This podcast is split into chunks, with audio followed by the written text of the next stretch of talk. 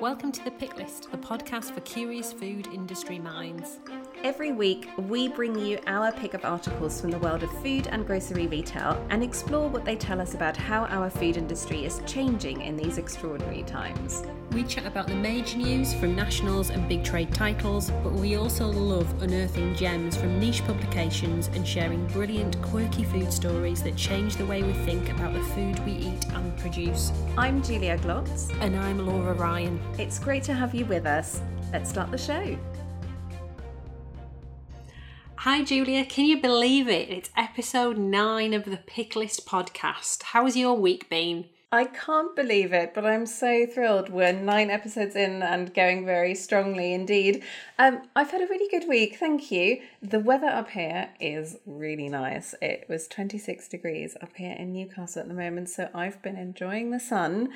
Um, and I've also been kept very busy uh, putting together an online course at the moment, um, looking at how to build up your profile and get coverage in the trade media. So that's been keeping me very busy. How about you? What have you been up to?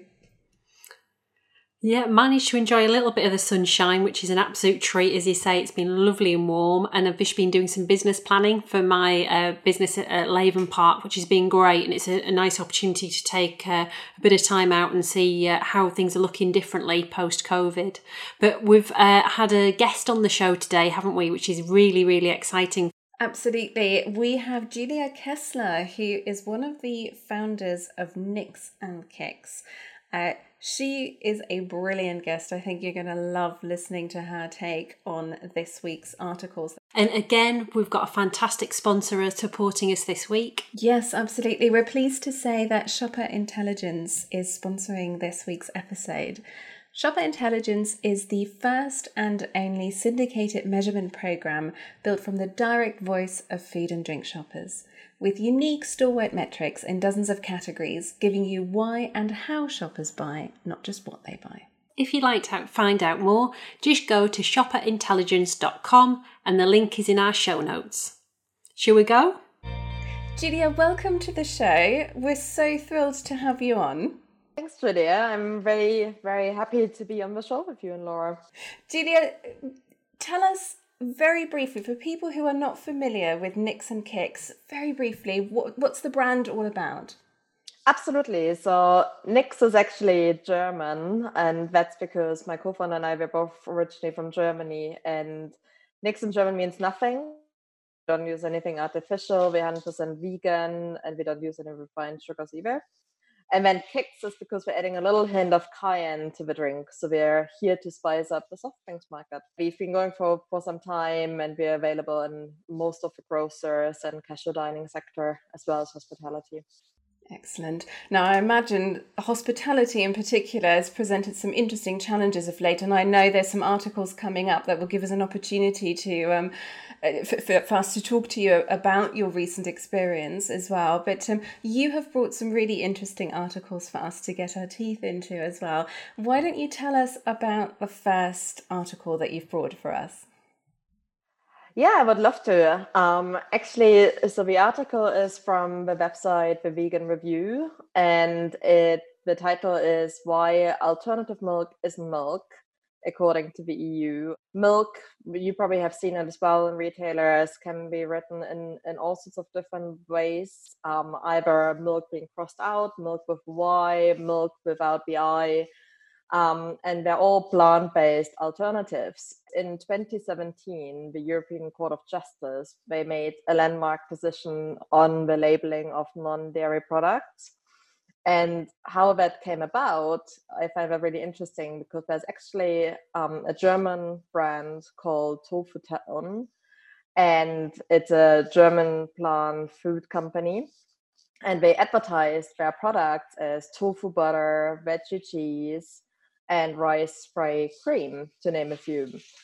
Um, but then actually, the German association that monitors unfair competition pointed out that branding non-dairy products as an alternative um, to dairy was an EU legislation and an infringement, um, which Tofu Town actually went to try and defend it um, because they basically said that terms like butter and, and cheese was never exclusively used on their product. They always said, for example, tofu butter. And and it was always in that uh, association with the plant origin of the ingredients. And they also argued that the consumer obviously comprehend those terms now, and that has transformed in recent years. So the EU then actually reasoned that milk and its related term can only be used for advertising products that originate from animals. And then you could argue, well, if you then think about vegan meat, right, that that could also be applied, but then the uh, ECJ actually stated that that is completely different and a different subject altogether. And I just thought that is really, really interesting because A, I actually never really thought about why oat milk is not called oat milk. Um, and for me, it was super normal to when I when I go and shop milk alternatives, I go to the sort of milk aisle, and and I I, I never really questioned it, and I I also never really questioned why vegan burgers can be called burgers, um, and and obviously clearly milk can't be called milk if it's an, an alternative. So I found that really, really interesting. Going to be very interesting what is going to happen after the UK has exited the EU and if there will be other rules and regulations and who knows maybe maybe other areas are going to be challenged. Um, so the article also talked about you know there's obviously now replacement for anything for eggs and um, burgers and, and other animal derived products. And it's going to be really really interesting to see if that's going to be one of the first cases of of many where the ECJ has to be involved it's a really interesting article, and, and you, have described it uh, extremely well. And, and the area that I'm probably closest to is the is the meat side. And I know uh, for for the meat sector, it has been a long frustration that some of these plant based products have been using um, animal type descriptors for so long. But I guess that's the, the piece that's described in the article, isn't it? When is a term that's used for so long then becomes generic and synonymous? Um, and I know, particularly in the US, there has been some challenges about using um, steak and burger and those traditional meat related names to, to plant based and uh, and others, but I, and lab based products. But I guess the longer that, that happens, the harder it is for the, the meat sector or the dairy sector to try and reverse that. Because yeah, as you say, you know, you walk into Starbucks and you say soya milk, and um, uh, and and folks know what that is.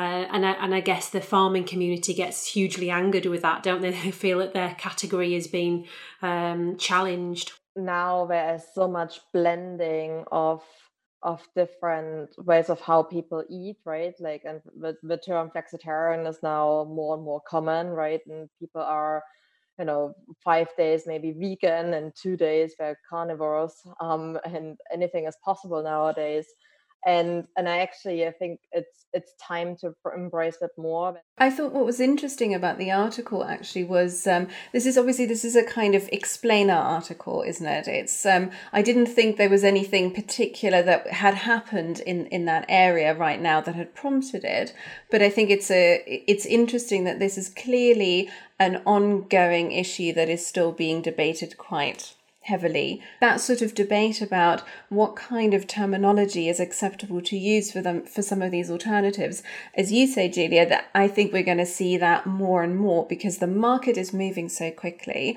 consumer behavior is moving really quickly. And sometimes the way we think about terminology doesn't necessarily keep pace with that. Um, and also, of course, there are some really quite dicey political and ideological battles to to fight in all of this as well. It's a sort of microcosm, isn't it, of a of a wider debate uh, that sort of plays out a, a, around language use. The area that really fascinates me is when you start talking about lab grown, cell cultured meat you know, where you're not talking about a plant based alternative, but something that is on a cellular level the real deal. It is meat, it is dairy.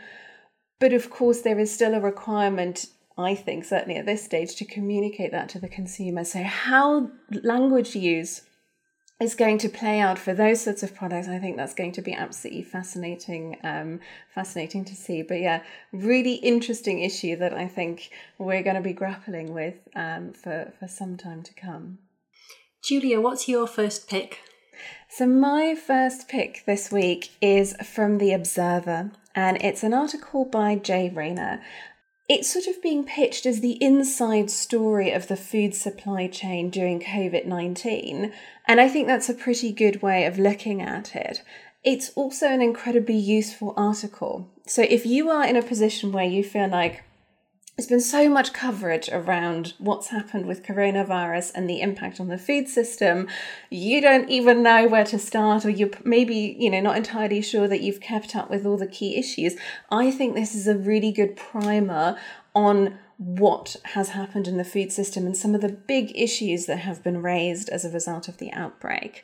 Um, it's also a great opportunity to hear from some leading industry voices and commentators from a quite a wide range of um, of, of, backgrounds because it's such a wide ranging article it really goes from you know what's happened in the poultry and beef sector right down to the massive surge in online grocery buying I'm not going to be able to uh, summarize everything, and I'm not going to attempt to either. Um, I did want to highlight one thing that I thought was um, was important, and that's the impact of the crisis on food charities and redistribution services for surplus food. The article sets the scene. It starts by telling the story of Kim McMaster, who runs a service in Sheffield that redistributes surplus food from supermarkets to local residents. And it sort of describes her experience of what happened when panic buying first started. And she would go to her local Tesco to pick up the surplus stocks that she was going to redistribute and there was nothing there. Because the shelves had been stripped bare and now there was no surplus and now she didn't know how to feed these people how to distribute food to, to these people that had become very dependent very reliant on on her service. And of course we saw some some really good efforts throughout the crisis to help charities and to help services like that once it started being on the radar and people understood just how exposed certain people had been left by this crisis. Some of the big supermarkets making some very high profile donations and, and stepping up their support as well. But what sort of stayed with me was, was a quote from uh, Lindsay Boswell at FareShare right at the end of the article, where he says, My main message is please don't think this crisis is over.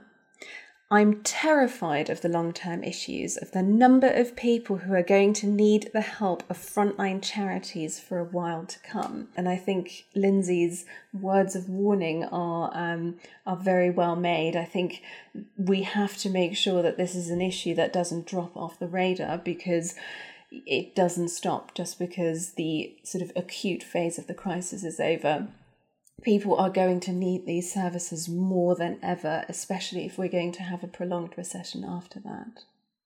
Julia, what did you uh, what did you make of of the article? Yeah, so first of all, I mean, I, I agree with you. I think it's a really great, great summary of what has happened and being a supplier to to many of the people mentioned in the article, I, I could see it firsthand. And um, I always felt it was very interesting how the different retailers have dealt with it and stepped up. And and i think we all have done a tremendous amount of work to step up to the challenge. And it also talks about the fact that you know people like Food and Brakes who, who historically have been in in food service have stepped up and and supported um, getting goods to people in need. Um, it's it's really really interesting because they they all had to innovate on their feet and they all had to come up with a solution to a problem which never existed before.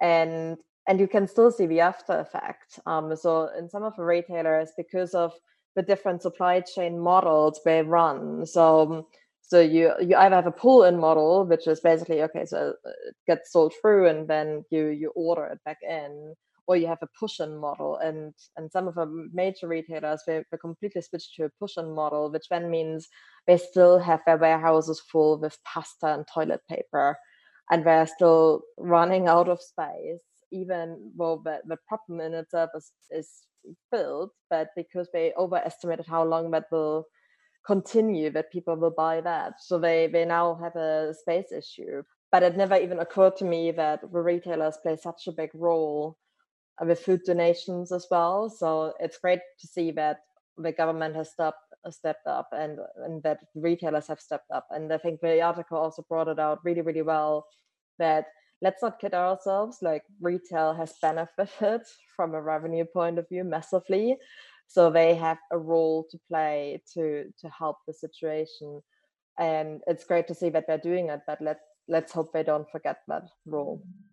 What I also thought was um, was interesting in the article, they talk um, at, at, various points about what's ha- what happened when the food service side of the food market essentially got shut off, and the sort of imbalances in the system um, that that resulted from that. I'd love to know from from your perspective as a as a supplier, as a brand that has a presence in retail and and in food service how did you experience that? And uh, how have you had to respond to to the impact that's had on your business? Yeah i mean it's it's been some nerve-wracking um, weeks um, to say the least because uh, we we just didn't know. I mean you know some retailers were, were better behaved than others but but you know, in simplified terms, because there was such a massive demand suddenly of uh, toilet paper, tin foods, and eggs, that was, and when, if you think about toilet paper, that was taking up all the space on the lorries, and there was just no space for non-essential items. And as much as I like to be uh, and think that I'm essential, I'm not essential. Uh, I, I, do get that. Um, so what we had to do is we had to adjust. We had to be flexible. We had to adjust our minimum order quantities. Um, we, um, you know, we got asked by a lot of big um, companies if they if we could take stock back, um, if we could accept 90 day term payment terms, which for small business is really really challenging. Um, but the majority of retailers, they've been really well. They've been really strong in in terms of how they responded. Um, I had FaceTime with all of them, as in over Zoom, and there there was a real sense of community actually, and wanting to help each other. And um, and I have a feeling that especially with the guys, they they really recognize they have to help smaller businesses like us to survive. I, thoroughly enjoyed the article, and it was a great long read uh, from Jay. Um, and it reminded me of a, a, documentary that was on last week, actually, which we might want to put in the show notes on BBC Two behind supermarkets. And it, exactly as you were describing there, Julia, about you know toilet tissue taking up so more so much space, and they were showing sort of regional distribution centres, and you know that just in time and how it works. And it was really good to, to see behind the curtain on, on some of the major retailers. That the um, article gave some great stats as well, didn't it, in terms of Tesco, for example, saying that they were on 650,000 online deliveries and they upped that to 1 million pretty quickly. And just that ag- agile fleet of foot way that, you know, I, am really proud of UK retail. It, it, just it rolls up its sleeves and makes it happen. And it only does that through amazing supply base as well. And it's really interesting, Julia, to hear you saying, you know, it, it felt more of a community and that camaraderie was important. Um, so I, I thought it was a great piece. Absolutely. Laura, tell us about your first pick this week. So my first pick is from Supermarket News, um, and this is Ahold Delhaize releases first human rights report, uh, and this is the European retailer who also has a, a lot of stores and different fascias in the US, seven thousand in total. Um, and they've been working on this human rights report for the last two years, and they're at pains to say this isn't a knee jerk reaction uh, off the back of COVID. And it's aims at setting principles of how food retailer interacts with customers, employees, and vendors partnering across the global markets and supply chains. Um, and their CEO, um, Frans Muller, talks about these events once again make us realise that as a global retailer, we have a pivotal role to play in society. And I just found this article hugely interesting about how retailers can't just position themselves on one thing. It's not just about, you know, being the cheapest or, um, you know, being the quickest, all the rest of it. They need to have that well rounded offer that consumers want to see more and more of, not only the, the how they deliver to us, but the who and that person and that personal touch of not only employees of the retailer it's set themselves. And we've spoken about that quite a lot on the show, haven't we? About, you know, the pressure on um, individuals working in retail and the supply chain, uh, but also what goes before that and how we make sure that they're, they're well looked after. So, what the retailer has done is they've looked around six human rights issues and they've based them from the UN um, Global Sustainable Goals for um, uh, global growth, uh, of, of, which th- there's about 18 of those, but they've looked at, to focus on six to begin with, and they are health and safety, compensation, discrimination and harass- harassment, freedom of association, women's rights, and forced labour. And I think one of the reasons that this is really important as well is we're seeing more and more, not only coming off the back of COVID, but also the push of Black Lives Matter and what that means for wider community and to seeing retailers step up to that and to be transparent. Um, I think it's really powerful what they're trying to do. And we know a lot of retailers have this work already, but to be more transparent and it not just to be hidden away on a corporate page in a website and to be ticking a box for um, your shareholders, I, I think is really key. One of the other things that, that springs out and is, I guess, is a focus for me is this women's rights point. Um, working for meat business women and trying to get more women into the meat industry um, because it's very male dominated. Um, I see this as a huge trigger for sectors such as the meat sector because I think retailers will start to look back down the supply chain. And I'm really keen to get your thoughts, Julia, on what you're asked as, as a supplier into, into retail about not only the uh, welfare of meat for argument's sake, or you know the process and the hygiene and the BRC and all that great stuff, of which there is already a bit of a human element, but more so about what's your talent pipeline look like? What's your diversity inclusion uh, policy? Who's on your board? What do they look like? How many non exec directors have you got? And I think, you know, coming off the back of COVID, um, seeing the groundswell behind Black Lives Matters and others, I, I think it's going to uh, make retail look quite different and, and, and for the better, uh, and, and, to drive change and to drive change at, probably a pacier way than we've seen before. So, as I say, Ahold Delhaize have been looking at this for two years, but it's at a very opportune time for them to push this forward. They'll look at this initial six and then go out to the next six um, in future. What What are your thoughts? Is this new and groundbreaking, or is this something you know that we see all the time and it's just a, a corporate puff piece? What do you think, Julia? Yeah, it's a really interesting question because when I read it, I'm like, well, I guess everybody has that already, and and and I didn't do enough diligence to check that that is the case. But at least before Nix and Kix, I worked in corporate all my career, and they always had policies around that and it was always ingrained. So so i i actually asked myself is it a marketing stunt? But even if it is the fact that they are raising the awareness and like you said like it forces then other retailers to step up and and actually take a stand at that. I think if it does that that's great right? And if it is marketing stand it's the right marketing stand. Um, but i i was also wondering how would they to what degree will they go through the due diligence of their supply chain? And because traceability is really, really hard, and and how far will they take it? And will they exclude, will they really exclude certain brands if if for example a big supplier of, of them will be in the press tomorrow for something which is maybe not done correctly, will they delist them? Because for me that would be the expectation that if you shout about it then really stick to your words. It's an interesting challenge certainly. I think i would look at a report like that and say yes i'm sure there are policies like that it behind the scenes at many organizations already. I also didn't look at this and think oh well that seems like a really groundbreaking new commitment um, based on, on what was on the article. At the same time, I think there is benefit in formalizing some of these commitments and communicating them in a structured way through an annual report because that I think adds a different layer of accountability.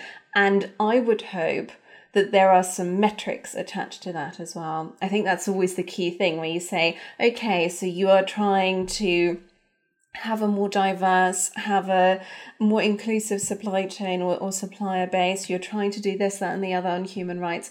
Exactly what are the metrics that you're going to be using to, to measure that success? I think if you do have metrics and you do get into a pattern where you are now publicly reporting on some of these commitments and on your progress on an annual basis, I think that is positive. Julia, tell us about your second article this week.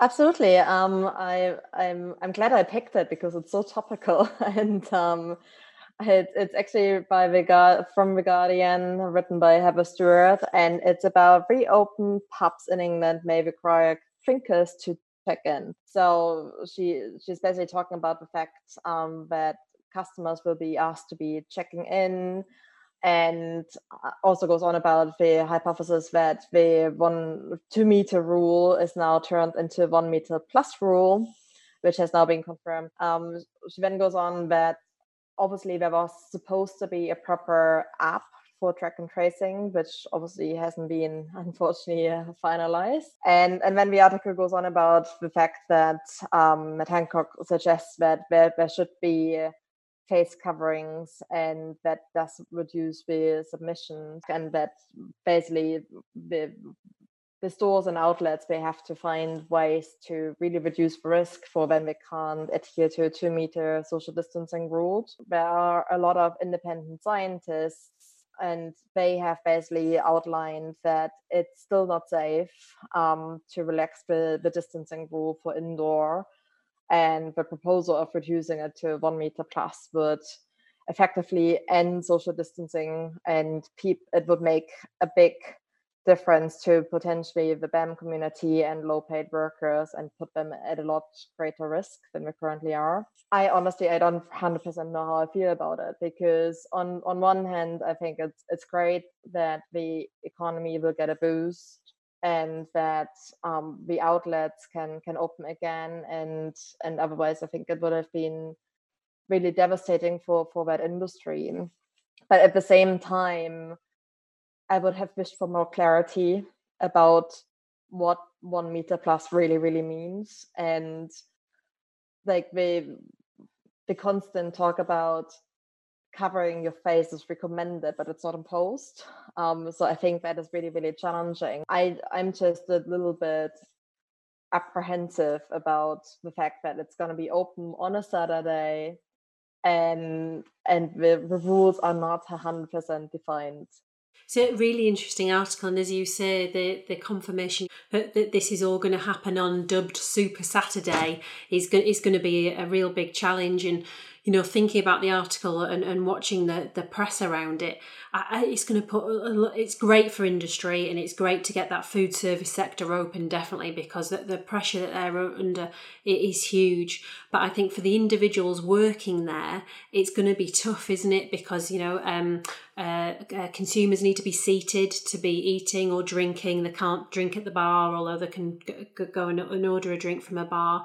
But, you know, to, to be later on in the day, day or later on in the evening to be able to police and manage that is is going to be tough and ultimately going to cost um, venues more to make sure that that's happening with potentially lower uh, number of um, uh, consumers. So it'll be really interesting to see what consumers do yeah, I think I'm. Uh, I I agree with the with the other Julia. Um, I'm also really torn on this. I think on the one hand, it's it's great to see the sector reopen, and by God, it needs it. On the other hand, I am also very apprehensive about the lack of clarity, and I think I would echo your comments about face coverings in particular. I, I really wish there was a greater level of clarity here about face coverings. And I think this language around recommending certain measures and then really leaving it up to individual people to make decisions and particularly to individual businesses to enforce that as well.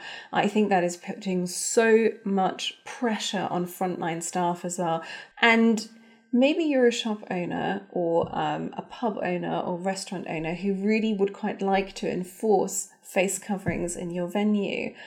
But how do you communicate that? How do you deal with people if the shop down the road doesn't and the pub down the road doesn't either? And now you've got people showing up without face coverings and your security staff or just generally your staff are having to explain to people why they can't in and having arguments. I think that's a really unsatisfying unsatisfactory situation for people to be in in what is already a, a stressful situation. So yeah, happy they're opening. I wish they were given more support by through clearer messages from government to to make this as manageable and as safe as possible.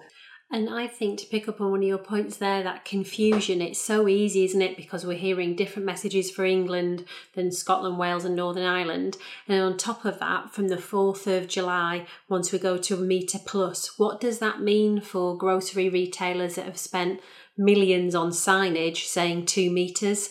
And and you know everywhere you go now it's you know it's really clear that it's two meters. Is someone going to reorder all of that and to re-merchandise the stores with all of that or just think it's fine one meter plus is two meters or is someone going to go around with a sharpie one night and just change all the twos to a one? Because it's just going to as you say everyone's going to do something different and then it's going to get muddling and then everyone will just say oh you know I, I can't be bothered with it let's just not bother and crack on as we were.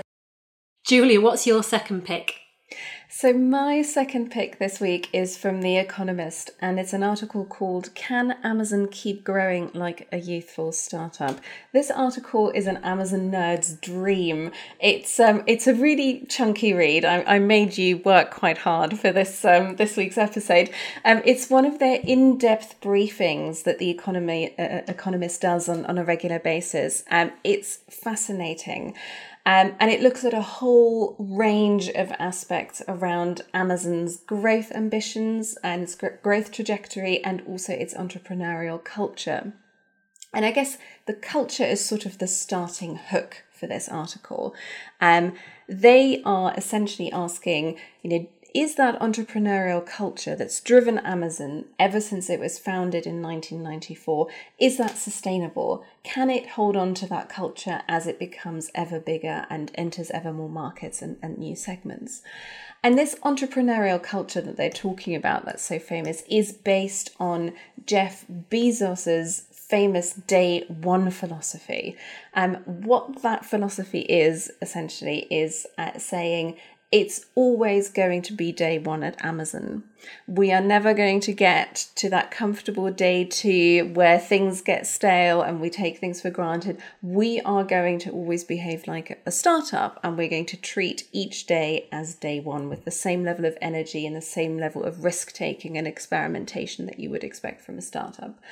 And as I said, the article is essentially saying, well, is that a viable strategy when you're now generating 280 billion dollars a year in revenue as they did last year?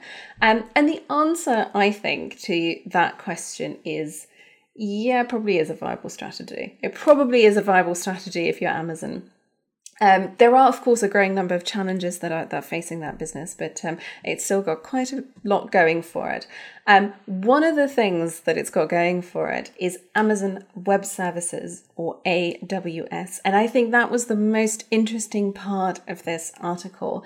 Um, Amazon Web Services, or AWS, is Amazon's cloud computing division. It has been a growth engine and a cash cow for Amazon for quite some time, and it's underpinned a lot of Amazon's really gutsy um, strategic moves, including things like the acquisition of Whole Foods Market and, and it, that further push into the grocery retail market.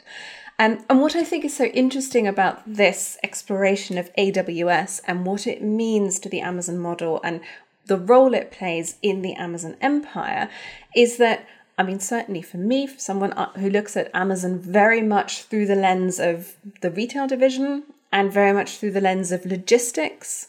You know, we talk about what kind of innovation they bring around online shopping, um, online delivery. But of course, Amazon is much, much larger than that, and it has many more uh, fingers and many more pies. Um, and I think AWS is one of those things that perhaps isn't necessarily on our radar. It certainly wasn't as much on the radar, um, on my radar, um, as it should have been. So, what should you know about AWS? Well, it started life in 2003 when two engineers at Amazon suggested that Amazon's in house IT infrastructure could be provided as a service to other companies.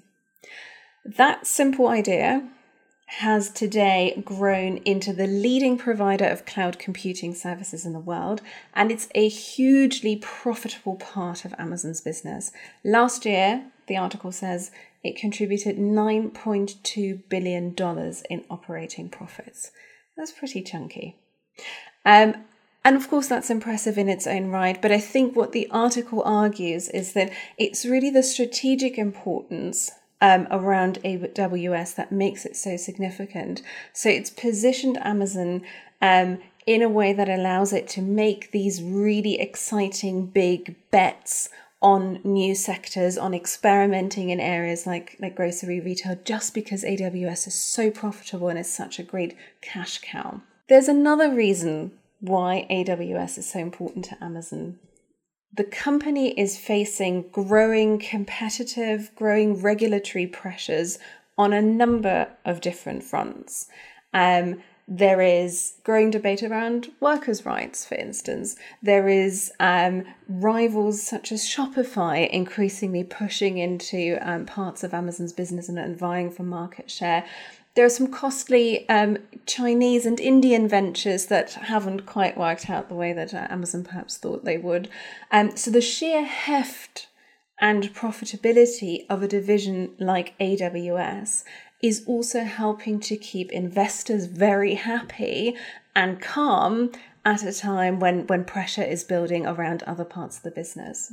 It's an incredible asset at the heart of Amazon that underpins much of um, or many of the most eye catching bets and experiments that Amazon um, is making. And that's allowing um, the company to hold on to that risk taking entrepreneurial culture um, for, for the years to come. Julia, were you aware of AWS? Were they on your on your radar? What did you make of um, of the article? Um, they were actually on my radar, and um, because I, I actually used to work on in software before I started working for like good founder Nix and Kix, but but yeah, I mean, I, I haven't realized that it's such an important piece to their strategy and and what keeps the, the wheels moving. I I look at Amazon and I just find them absolutely fascinating. Like you said, they made so many bets. It's that really build, test, learn, fail model, and I I absolutely love that. And I I used to work for a Silicon Valley company, and and they think exactly like that. It's constant testing and learning. I thought it was a, a, fascinating article, and you're right, Julie. You did make us work this week because it was a, a, long read. Uh, Sorry, but, uh, but, I thoroughly enjoyed it. Um, AWS was came on my radar a couple of years ago, but I didn't understand the financials behind it. So I knew it existed, and I know when you ask anyone in the tech industry about AWS, they're like, "Oh, of course it is," and it powers all this amazing stuff and everything from government systems through to FMCGs and a, a lot in between. But seeing it mapped out there uh, was fascinating. And you're right about that day one mentality that Jeff Bezos has. Um, I'd never seen it in those terms before when he's talking about innovate aggressively and expand relentlessly. And you think, for, for any business actually that that's really interesting to see how amazon are doing it still 26 years later Laura, tell us about your final pick. Uh, so my final pick is the Independent, and it's Morrison's becomes the first supermarket to sell hot cafe takeaways. So this is um, the 402 cafes that Morrison's have across their estate in um, the UK have obviously been closed because of COVID, um, and these uh, supermarket cafes have been in huge growth across all the major malts. Um, over the last decade or so. So Morrison's stores have large uh, square footage dedicated to their um, uh, cafes and obviously the um, kitchens behind those. Uh, Morrison's have been really innovative, haven't they, over the last four months, be it different boxes of uh, food. Um, but one of the things that they've done is this call centre model. You know, they've really seen that uh, some of the more um, elderly customers maybe can't get online, can't get a delivery slot. Well, if they want any of these pre-packaged boxes of 27 items, then they can ring up and, and get through to um, someone probably at Hilmore House that'll that then put them on a list and, and get some of those items out to them. Very much the same for their cafe delivery. So what it's saying is customers will be allowed to order in advance on a takeaway hotline number uh, to avoid crowding and social distancing problems in store. When calling, customers will be asked to give their postcode, select a store, and give their order to their cafe staff. Um, which I think is really fascinating. That some of these items, it says in the article, uh, as little as one pound ninety five, you can be ordering uh, breakfast, lunch, afternoon tea, or dinner. Um, and when you're thinking about, you know we're cooking so much at home and people are looking for different options and the you know the two hour queues that we've seen for mcdonald's a couple of weeks ago when they're reopened it'll be really interesting to see how well this does for morrison's um, it also says, and we give them a mention almost every single week, so let's not miss them out this week. Deliveroo is available uh, in some locations as well. So some of the ones you don't actually have to stand and wait. Um, you, you, can uh, you can get a Deliveroo order, but it doesn't say um, how many or which ones. But I think this is again, you know, the agility of some of these retailers thinking, what can we do? What can we do different and trial it? And do you think supermarkets will follow suit, Julia? Yeah, I mean it's it's a really great article, and um, I, am not allowed to have any favorites, but um, I, I really like Morrison as a as a business, and I I've seen them doing tons of innovative stuff, and I know of some great innovation they have in the pipeline, which I'm not allowed to talk about, but it's it's super great. And actually, when that whole idea about the boxes came about, um, Morrison is super nimble and flexible. And, you know, my buyer actually had to then move on to doing half day on the phones and half day doing his day job and then doing something else. And they all have to have that super flexibility. It's a combination of doing the right thing, but it's it's also feel good value for the business itself. So it, it doesn't surprise me that they have now tested and learned and gonna continue with that. And I think that can really set them apart. It's fascinating to get your insight as a supplier. And um, just when you're talking there, particularly about Morrison's, do you think they've been able to be more agile because of their vertical integration? Something I, I don't think they've maybe leveraged as hard as they could have done previously, but the fact they own so much of their own manufacturing that if they want to build a box of 27 items and switch that on in one of their factories tomorrow, then they can and they've got control of it more so than maybe the others and relying on a supply base. Do, do you see that as an advantage or do you see that's because of their culture and DNA? I definitely see that as an advantage. And I think that is definitely one of the reasons why they haven't suffered as much and they could be so innovative and nimble and they can push the boundaries with that. And and you're right. I mean, you know, they, they started with one box and at the end they had a vegan box, a gluten free box. Like it was it was just incredible how many boxes they, they spun off. But that is because they could. And and I think it's definitely an advantage and I hope they can see that as an ongoing advantage going forward. But some of their concepts we're working on, like I can see that they're doing that. I, I also looked at this article as yet another example of Morrison's doing something really interesting and innovative. Um, and as you say, I think they they've obviously laid the foundations uh, for that through their vertical integration for, for quite some time. But it really feels like they have sort of hit their stride during the crisis almost. You know sometimes that can be something quite galvanizing that sort of gets people to to really focus um, and, and and come together as a business and really flex what makes them special to to launch you know services like like the delivery boxes um in, in you know a very short period of time. But i also think they've done some other interesting initiatives that i think haven't anything to do with vertical integration, but again, talk to speak to the kind of values that are within the business. So they, um, I th- thought, did a really interesting initiative um, where they converted some of their in-store pharmacy space into safe spaces for victims of domestic abuse who were left particularly exposed during the crisis. So, you know, I, I looked at them during coronavirus and and thought that's a business that seems really confident in picking initiatives and making moves quite quickly and being confident in, in hitting the right tone. Yeah, they were definitely a business to watch during COVID, um, and I, I, am sure will continue to um, to to be one to watch as we sort of come out of that crisis as well. Julia, it was lovely to have you on the show. Thank you so much for reading all our very long articles. I know I am primarily responsible for upping everyone's um, reading duties this week. Well, thank you so much for having me. It was was great fun and and great selection of articles. I really enjoyed reading them. We've loved having you on. Thank you so much. That's all we have for you this week. Thank you so much for listening. You can find links to the articles we discussed in the show notes at thepicklist.co.uk. If you enjoyed our show, please subscribe, give it a rating, and leave a review. It makes a massive difference to our podcast and helps us reach more people in the food industry who'd enjoy listening to the pick list. Thanks again for listening. See you next time.